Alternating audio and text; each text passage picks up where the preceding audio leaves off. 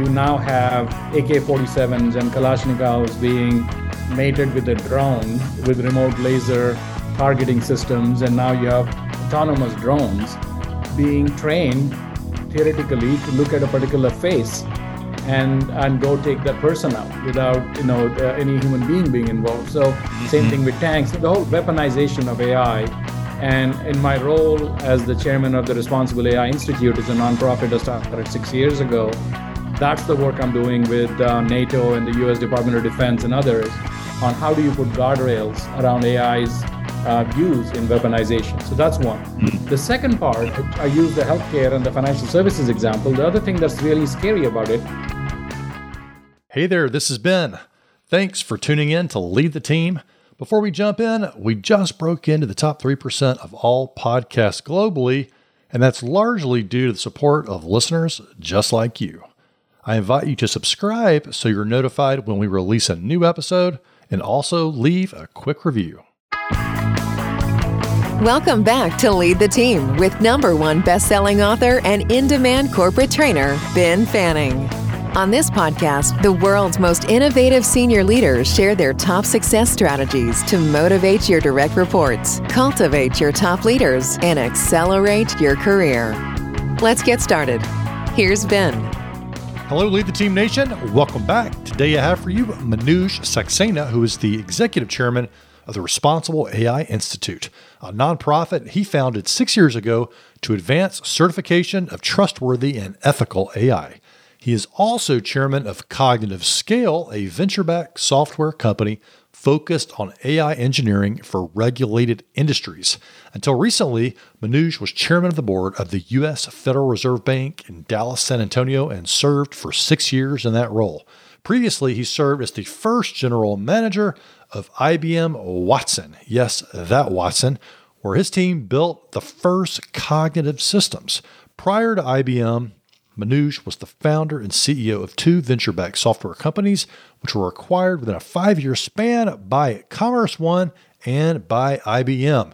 He's director of the Saxena Family Foundation and a lecturer at University of Texas Austin where he teaches a course on design of ethical artificial intelligence systems.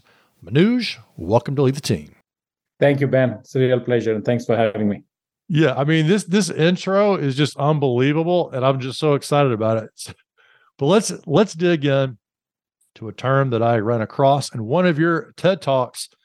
What is digital exhaust, and why is it important to leaders? Yeah, you know that's a that's a great question to open with. So digital exhaust is all the trails of data that we leave behind in our interactions every day as we go around you know living our life or working or playing. Uh, we are so connected with the, with the devices right now be it your mobile phone or your laptop or your tv or even your blood pressure monitor. Uh, there is these breadcrumbs of uh, digital you know signals that you're sending out into the ether in many cases not into the ether. Right now as you and i are speak, talking Alexa is collecting my digital impact uh, exhaust, and uh, hopefully they're not sending it back to Amazon. But so that's the whole notion of um, you know we are the first generation that is going to leave behind not just an organic exhaust, which is our children and the DNA, but also a digital exhaust, which is everything we post on Instagram to Facebook to Twitter to the conversations we are having on WhatsApp. Hmm. Yeah, I mean it's it's so powerful to think about because it seems like so many people approach technology as like a convenience thing. Oh, or it's like it's art, it's creativity. But to your point, all that stuff we're doing leaves this exhaust trail. And what do you think leaders need to be thinking about next about this? Because I mean, I mean, to me, for uh, as a leader, it might trigger fear. Or like, oh my yeah. God, some of this is going to be bad for me uh, down the road. But maybe there's also some positive things to be thinking about too. Oh, absolutely. So this is this is the raw material. Uh, this is sort of the new oil. Data is the new oil, as someone said. So digital exhaust is a new oil on which hmm. you can refine this and you can start building some very compelling applications um, to improve our lives and improve society. On the other hand, the same digital exhaust can be used for you know harmful purposes uh, it could be used for hacking into your private information, about your private lives, and so on and so forth. So, as a business leader, I would look at digital exhaust or data for that matter as the next generation catalyst for business transformation. It's mm-hmm. a way in which I can start serving my customer in a much more powerful way. It's a way in which I can improve the productivity and careers of my employees in a much better way. And it's a way in which I can innovate in a much more powerful, pragmatic, and profitable way. So this is the foundation uh, on which the next generation businesses are going to be built. And the Google CEO said it well. You know, he said it AI and data is as transformative to humanity as fire and electricity was. So mm. this is on that scale. This data and AI that's coming up is going to be fundamentally changing the nature of business and driving a shift from I call it as dot com to dot AI. We are transforming businesses from being dot com powered to dot AI powered. What's the what's the thing that's got you most excited, or like what's a specific example that where you're seeing this being put to use now uh, that you're like, man, that that has really got me fired up. Yeah, I think um, the ways in which medicine is going to change, uh, I think, is one of the things that excites me the most. Everything from cradle to grave.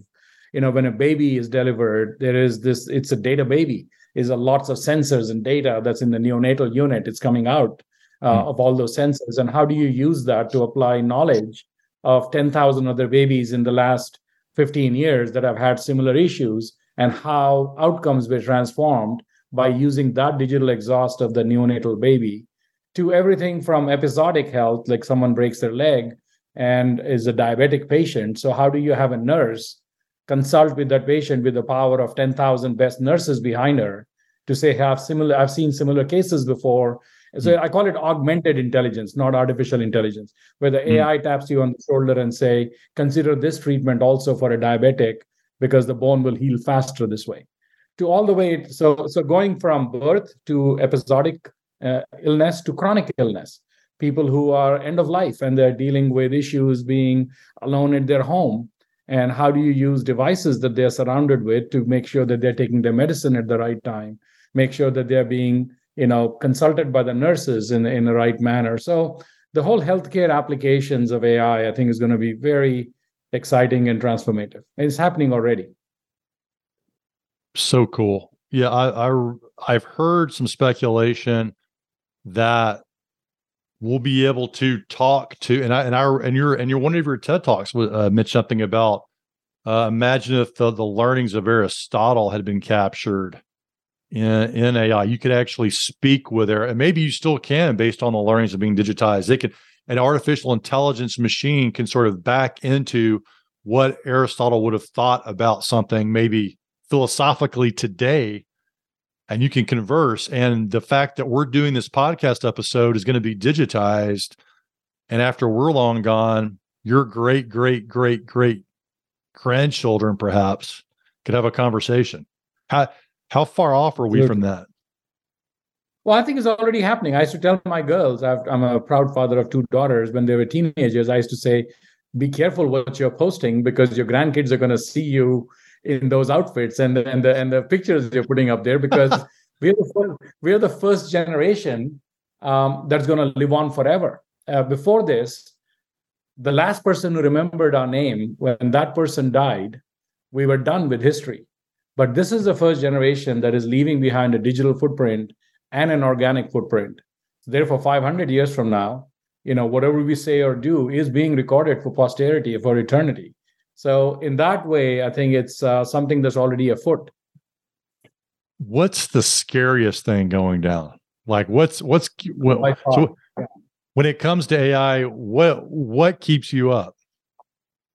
I would say two things, and um, one is weaponization of AI. So uh, weapons uh, being so you now have AK-47s and Kalashnikovs being mated with a drone with remote laser targeting systems, and now you have autonomous drones being trained theoretically to look at a particular face and and go take that person out without you know any human being being involved so mm-hmm. same thing with tanks so the whole weaponization of ai and in my role as the chairman of the responsible ai institute is a nonprofit i started six years ago that's the work i'm doing with uh, nato and the us department of defense and others on how do you put guardrails around AI's uh, use in weaponization. So that's one. Mm. The second part, I, I use the healthcare and the financial services example. The other thing that's really scary about it is these AI systems, these data powered systems that are learning on their own, they most of them operate as black boxes.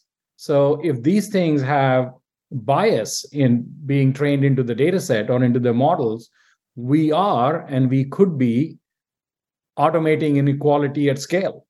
Uh, there have been cases mm. where large um, United Healthcare, it's in in the press, uh, they have been sued by minorities, by blacks in the U.S., saying for the same medical condition, they're being given less healthcare than whites are, mm. and it's been proven because their AI was trained on data sets that started creating that bias and propagating that bias. So oh, there is a real danger wow. as more and more decisions, yeah, as more and more decisions on what loan you get, what healthcare you get, what education you get, who you date, what news you listen to, all of that is being changed by AI and algorithms. And if you start not being able to look into the mind of the AI and govern these AIs, we could be creating an incredibly disruptive and an uneven society.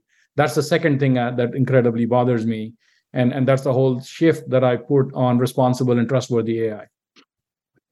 Yeah, I've heard it put one way where, hey, Ben, you know, we have a couple of different global challenges, and most of them were were sort of united to to reduce and constrain, like global warming.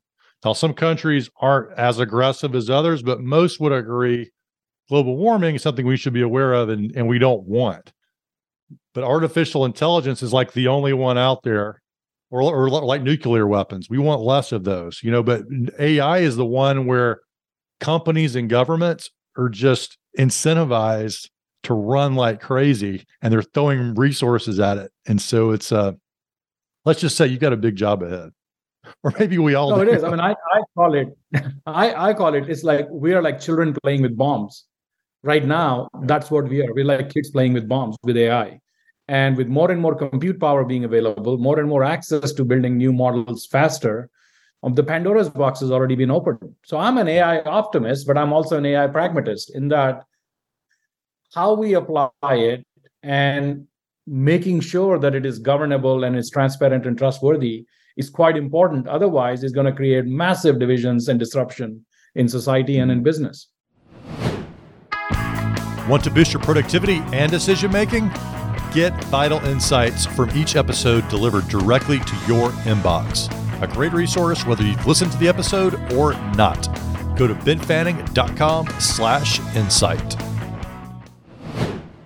So, what is the question that leaders need to be pondering right now for themselves on when it when it comes to artificial intelligence? I guess there's a career one, which you talked about with your digital with, with the digital exhaust topic, but now can think about their own teams and their companies. What what is the question that they need to be wrestling with? I think there are four main four main questions they should be asking about. One, am I understanding and deploying this technology in a responsible way for the benefit of business and society. So, at the very top level, responsible innovation with AI. Number two, am I understanding the limitations? There's a lot of hype about AI also. Uh, AI is both amazing innovations and AI is also artificially inflated. Uh, it stands for both. And so, am I applying it, um, mm-hmm. understanding the limits and the potential of this? That's number two. Number three is Am I training my workforce and am I building the capabilities that are required for me to scale my business and my profitability with AI. And number four is, am I doing it in a manner that is transparent and trustworthy, that it is not going to create some un- unintended consequences and damage my brand and create lawsuits and create customer mistrust in me? This is the whole area called, you know, responsible AI. So those are the four big things that uh, when I speak to CEOs and boards, probably a couple of dozen times a year, those are the four things I keep um, hammering on. Yeah, I think that all four of those are so critical for us all to be thinking about as a society. And to really have, I mean, to me, the gr- uh, even a greater risk is for leaders is you don't have a strategy. Like those, answer those questions, but what is your team? What is your company doing? Even if you don't know exactly where you're going to go with it, have a strategy to to think about it, to plan for the possibilities. So you're not just totally left out of this. Absolutely. I want to give a shout out too, by the way, to Seth Dobrin, who introduced us, who's been on the show. Um, and just like in that interview, I don't want, I don't want to, I didn't want to bury the lead and be like, I not talk to you about artificial intelligence because, man, y'all check out his TED talks. There's, there's a lot to unwrap there, but your background is, is also fascinating. So I want to spend a few minutes. I think the listeners are going to have a fun time listening to this part of it. So let's let's go back in the Manoj files here um, to early in your career, which I believe your first job was at 3M, right? Mm-hmm. The uh, that that corporate powerhouse, 3M. And I'm told that you're one of the youngest managers at 3M, leading a team at the time of seasoned telephone technicians. That's right, y'all, telephone technicians um, that on average were twice your age and didn't care for the MBA types, which you were one of those. What what were the leadership lessons that you took then? So we're talking about way before artificial intelligence, right? You really, yeah. really caught on. What what was it? Well, I think um, probably a couple of big lessons. One is uh, the statement that I my general manager told me back then was never view the world from behind an office desk. So mm. never lead from behind a laptop or you know go out there, get to know your customers, get to know your product, and don't lead from behind an office desk, which is something I've always kept close to my heart. And then the second is great leaders know not just a great vision, but they also have a very strong level of connection and compassion with those that they lead. And mm. it's incredibly important. And as a as a guy in his 20s, managing people, you know, who most of them I knew from the get go, uh, did not have any respect for me because I have never climbed a telephone pole. I've never been down in a manhole repairing you know, telephone wires, and here I am operating the business and telling them which products we're going to launch. And mm. I hmm. remember one of them said to me, you know, half joking, was, you know, I am in my 50s and I have more spent, I've spent more time in the bathroom than you're alive. Okay. and that was a great line. I thought it was a great line. It it, it was very You, you didn't know, forget it. It, it was very pointed. I mean, the guy became my friend. I mean, his name was Chuck Racine. He's no longer with us, but Chuck was one of my greatest teachers because yeah. and I told Chuck, I said, you know what, you, you make a good point, but I'm here to learn. Tell me how do I learn? And Chuck said to me back then, the first thing you got to do is really start to understand your product and the people who deploy the product, which is people like me who grew up through the ranks as a telephone technician. So I spent two weeks uh, down in manholes and climbing telephone poles, understanding the products that I was actually building and deploying.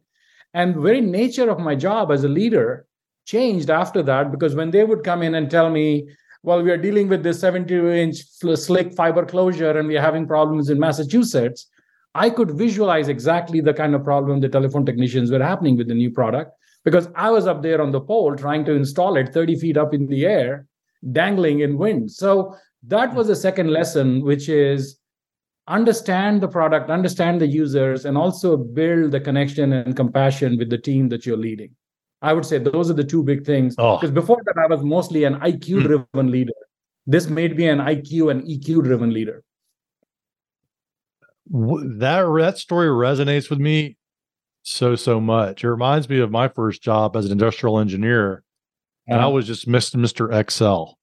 And yeah. I was just doing my time studies on my desk. And my boss at the time, Gary Adams, um, said, Ben, you need to get out and you need to get in the factory. And I'm like, what do you mean? He's like, you need to get behind a sewing machine and you need to, you know, we are also, I was trying to figure out how many packages and whatnot could fit on a, uh, on a trailer.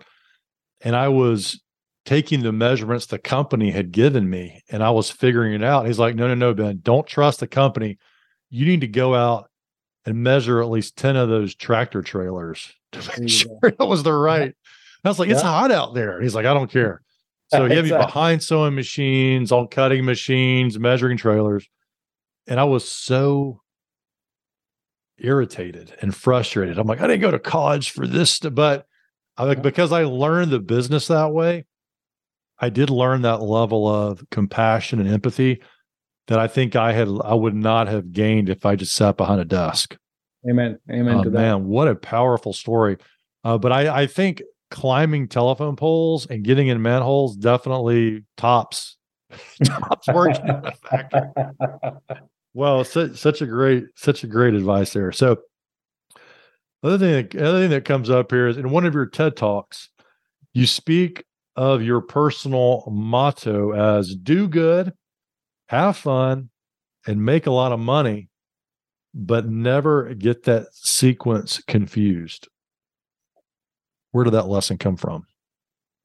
Well, I think you know um, that came after I built and sold my first company. So after 3M, I took three hundred thousand dollars in twelve credit cards and I launched a startup, and um, and that was like late twenty late twenties. And at thirty one, I had sold the company for north of a hundred million dollars, and I was sitting with a lot of money.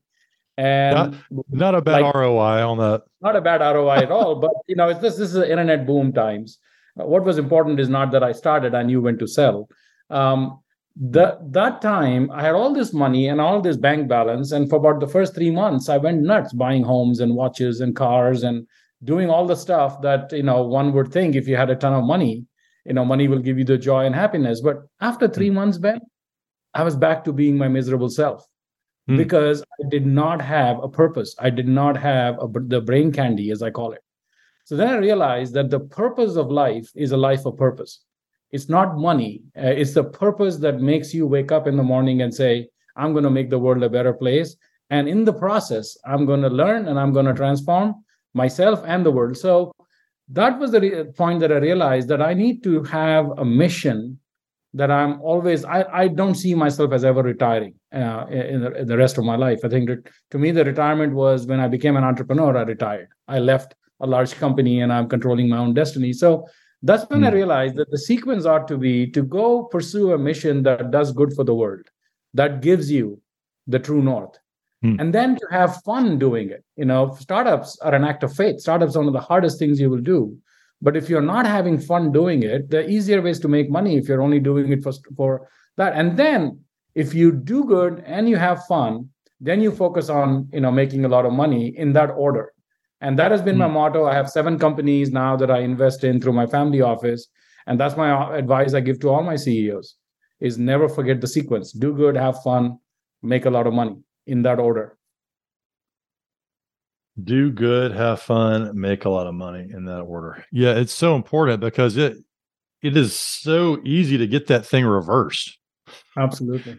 I mean, Absolutely. do you think looking back so you you acquired this this motto or the, this saying and after you you done your first big one right yep and do you i mean would it have been harder if you would have flipped it and started out with, with it do good first would it have been a hard i guess it's hard to speculate at this point how yeah, I think as a young person, as a young immigrant, you know, your success is driven in the early days. The, the father of two children, you want to financially yeah. provide for your family and for your kids.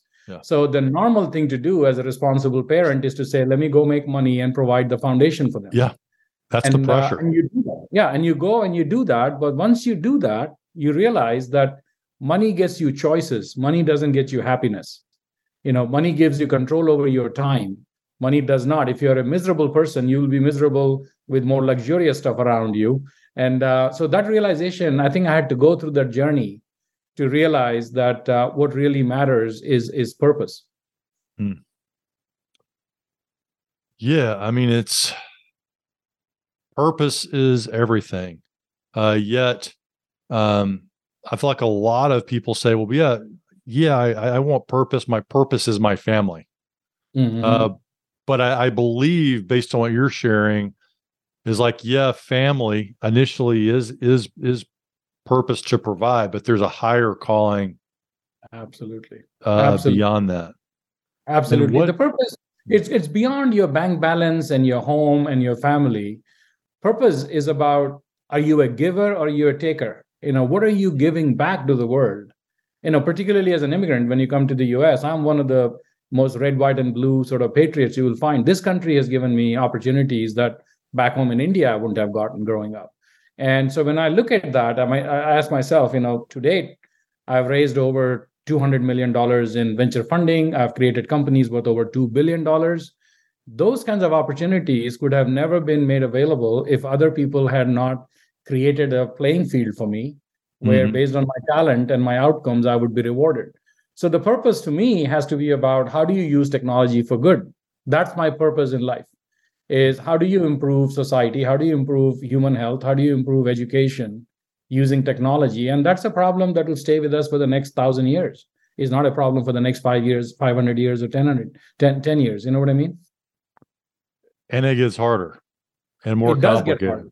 It, absolutely. And that's where I think the need and demand for more great entrepreneurs comes in. Yeah, and it seems like a field too that touches every single industry so powerfully, even if even in those industries that are in denial.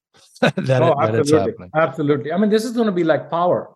You know, technology and AI is going to be the silver thread that will run through every business and every parts of our life. I mean, one of my TED talks you you spoke about, I talk about the death of Homo sapiens and the beginning of Homo digitalis that mm-hmm. as human beings we are getting instrumented we are getting digitized we're getting connected through these devices. So the very nature of what it means to be human is changing with technology. And we have to embrace it. What was it like working with watson? Such an iconic name. I mean ever most listeners probably know the jeopardy story. They may not know that watson started out as a chess player right? Know? absolutely. Absolutely i mean what what yeah. was it like stepping into that? Because at the it time was, you were already was, you had been ceo of another company right? Yeah. Webify? yeah. And Webify you came and in, IBM us yeah. Yeah. And then they put you in in with this watson yeah. stuff i mean yeah. that's a that's a to me when i when i understood that i'm like that's like you're like hey here are the keys to you were an outsider you were not an ibmer uh, exactly. They gave you a, they gave you the keys to a really their marquee branded thing at the time. Yeah, it's the crown jewels well, of IBM that they gave you the yeah. keys to, right? And you and, were and uh, you weren't there 30 years beforehand. No, like I was there just for three years. I was there for three years when they gave it. I think it, it's it's first of all, it was a massive privilege, and it also spoke to the greatness of America. only in America would a kid from India uh, be given the keys to one of the most important technologies. And IBM, the leadership there told me the last big innovation at this scale was the mainframe in the 1940s. So wow. the, the sense of you know understanding what hmm. IBM had put as emphasis on that and the sense of trust that they put in me. So it was a huge privilege. You know, I used to call it it's like being Gene Kranz, you know, the the direct the mission director for the Apollo mission, right? And one of the things people used to ask me saying, what if Google pays you $20 million and hire you away? I said, how much money would Gene Kranz have taken to leave the job at NASA? He would have never left for any money. There's never any money in the world. So it was a privilege. It was an honor. It was the early onset of AI. Watson was the one that put AI into the commercial mindset. Um, hmm. now, it fell short in some of its objectives, but it was a harbinger of what is to come. Everything else, the the DeepMind and all the Google and other things came much later. So it was a huge um, honor. It was a massive responsibility. And it was a lot of fun trying to figure out how to convert a game playing Jeopardy machine to start diagnosing you know, medical diseases. And uh, we had a lot of fun doing it. Yes, I understand it as as it progressed post Jeopardy was was heavy into the medical sector, right? That was one of the main that around cancer and detection yep. and stuff like that. And now here we are yeah, well, what what a cool cool story. So let's now let's bring it up to today. And yeah. I mean, your your website around your racing, it looks pretty extreme. It's one thing you're like racing Formula One, but you're taking these cars out, right, that were built in the 1950s, some of them, 1930s. and racing them thousands yeah. of miles I mean, in the desert. Like, what is all this about? Sex interesting. it's it's about it's about um, it's about meditation uh, in a different way. I call racing my meditation in motion. Uh, I have a very hard time. My daughter says that dad has a million tabs open in his brain at a given time and you know it's uh-huh. like a uh-huh. browser tabs and that's not far from the truth my brain's so active there's a lot of tabs open all the time and racing is the only time when i am in it that I'm able to shut down all the tabs and focus on just one thing. So it huh. provides me an intense space of focus and calmness and uh, a connection to the world that uh, I've never experienced doing anything else. And um, so from then on, I started going back in time. So the car that I race now is a 1934. It's an 85 year old car. Uh, only 22 of them that are left. There's nothing electrical in it. It's all mechanical.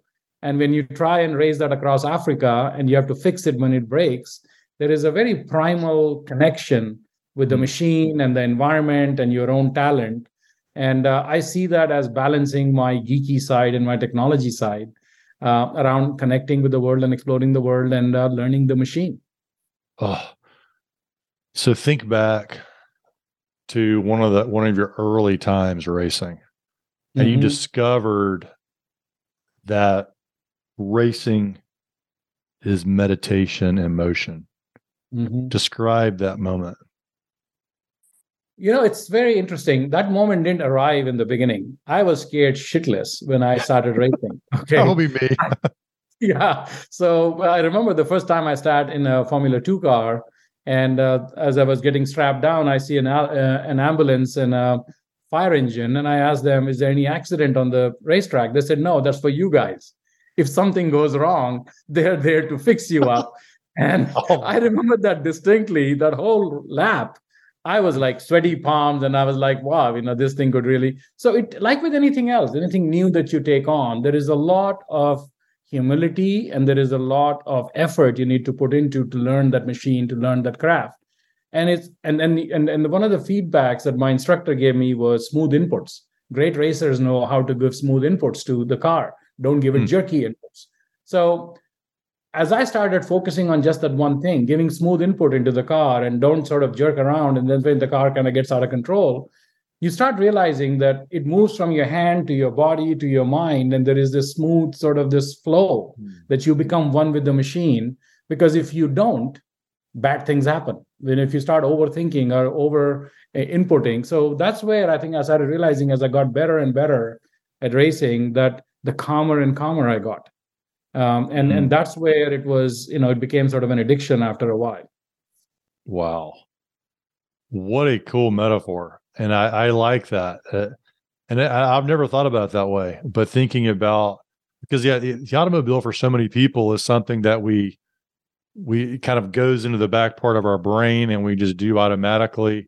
And it's hard to find that appreciation but i think when you do it at an accelerated rate or you have a special kind of car it goes from the back part of your brain to the front part and you're highly attuned uh, to what's going on what is um oh, you become one with the machine you really do you're in the zone yeah it ties back to artificial intelligence so yeah. so well what's the, what's the most fun racing experience that you can remember well, there have been so many of them. I would say um, the one we did in Africa. So we went across Africa in this 85 year old car uh, we went across South Africa to Namibia to Botswana to Zimbabwe. We did this whole loop around southern part of Africa. And uh, being out there in the desert, in the second driest desert in the world, and the car breaking down, and no one around you to come help, and figuring out how to fix the car and get back on. Um, that was one. And second was uh, a second race in in Morocco, in the Atlas Mountains, in the high Atlas Mountains. We took a wrong turn and uh, basically lost our way and no telephone signals no nothing with the night descending on us with no, nothing warm to wear and not knowing whether we will survive the night and make it on the other day or not. And uh, fortunately for a shepherd who found you know found us and pointed the way. So there were some very interesting moments wow. where you are in the element with you know nature. And uh, both of them i think were under stress and how to fix it and how to address it without with calmness i think is what was a lesson through it. Hmm. wow and i love that burma. burma was another fascinating thing when we raced through burma. That was another interesting experience. But yeah we can go on we can do a whole podcast session on racing and life you know lessons between racing and it's, life. It's, yeah it's such a rich background. And my this whole interview reminds me of the alchemist have you, have you read The Alchemist yeah. by Paul Coelho? Yeah, yeah, yeah. One of my great. favorite books. People yeah, mentioned The Shepherd, The Journey. We talked about purpose.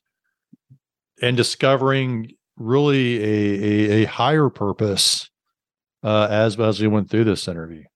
And man, what what a beautiful one it is. Um, wrapping this up, although I don't want to wrap it up, but we, we're bringing it to close for your for, uh, for your valuable time here. What is your uh, parting thought for for our listeners today? So tell me more, um, more on, in terms of the life or business or yeah, just whatever whatever you're kind of feeling right now. Yeah, I would say that you know a couple of things. These the times that we are living in right now are one of the most exciting times, also one of the most troubling times, and I'm one of those people that believe uh, that technology can actually help us solve um, a lot of the challenges and issues that, that we are facing whether it's climate whether it's overpopulation whether it's supply chains uh, even war. Uh, so i do think that this whole thought shifting away from the thought that silicon valley had promoted which is move fast and break things um, with technology to move responsibly and grow things uh, is something that I am trying to get the message across is responsible innovation. Uh, because we have in our hands some exponential technologies like AI that could create massive opportunities, but also massive chaos if we don't um, you know, deploy them responsibly. So one thought I would say is understand these technologies, understand how they're changing life and work and healthcare, and um, start promoting the responsible use of these technologies. The second part, as an entrepreneur and a recovering entrepreneur, is to say that these are the best times to be an entrepreneur. You know, we are looking at getting into the teeth of a recession here, and these are the best times to be starting companies because the nature of problems, even though technology has been crushed, um, the sector has been crushed, and stocks have been crushed. These are the best times to get seed stage uh, companies going. So make use of it and um, dive right into it to improve the world and find purpose in life and hopefully make a lot of money in the process. well, that sounds gr- like great advice. Responsible, but yeah, go for it. And it's such a up and it's it's an upbeat way, I think, to approach uh, approach the times that we're in. Manoj, thank you for coming on this show today. Thank you, Ben. Appreciate the opportunity. If you're an executive at a crossroads in your career and thinking about quitting, do this before you do anything else. Head over to benfanning.com slash quit to receive a free signed copy of my number one best-selling book, The Quit Alternative, the blueprint for creating the job you love without quitting. You'll learn the critical questions you must answer before you make such an impactful decision. Go to benfanning.com slash quit to get this valuable resource for just the cost of shipping. Ben Fanning is a number one best-selling author, Inc. magazine columnist, and CEO of the Fanning Group, an international consultancy and corporate training company. To learn how they can help your organization, go to benfanning.com.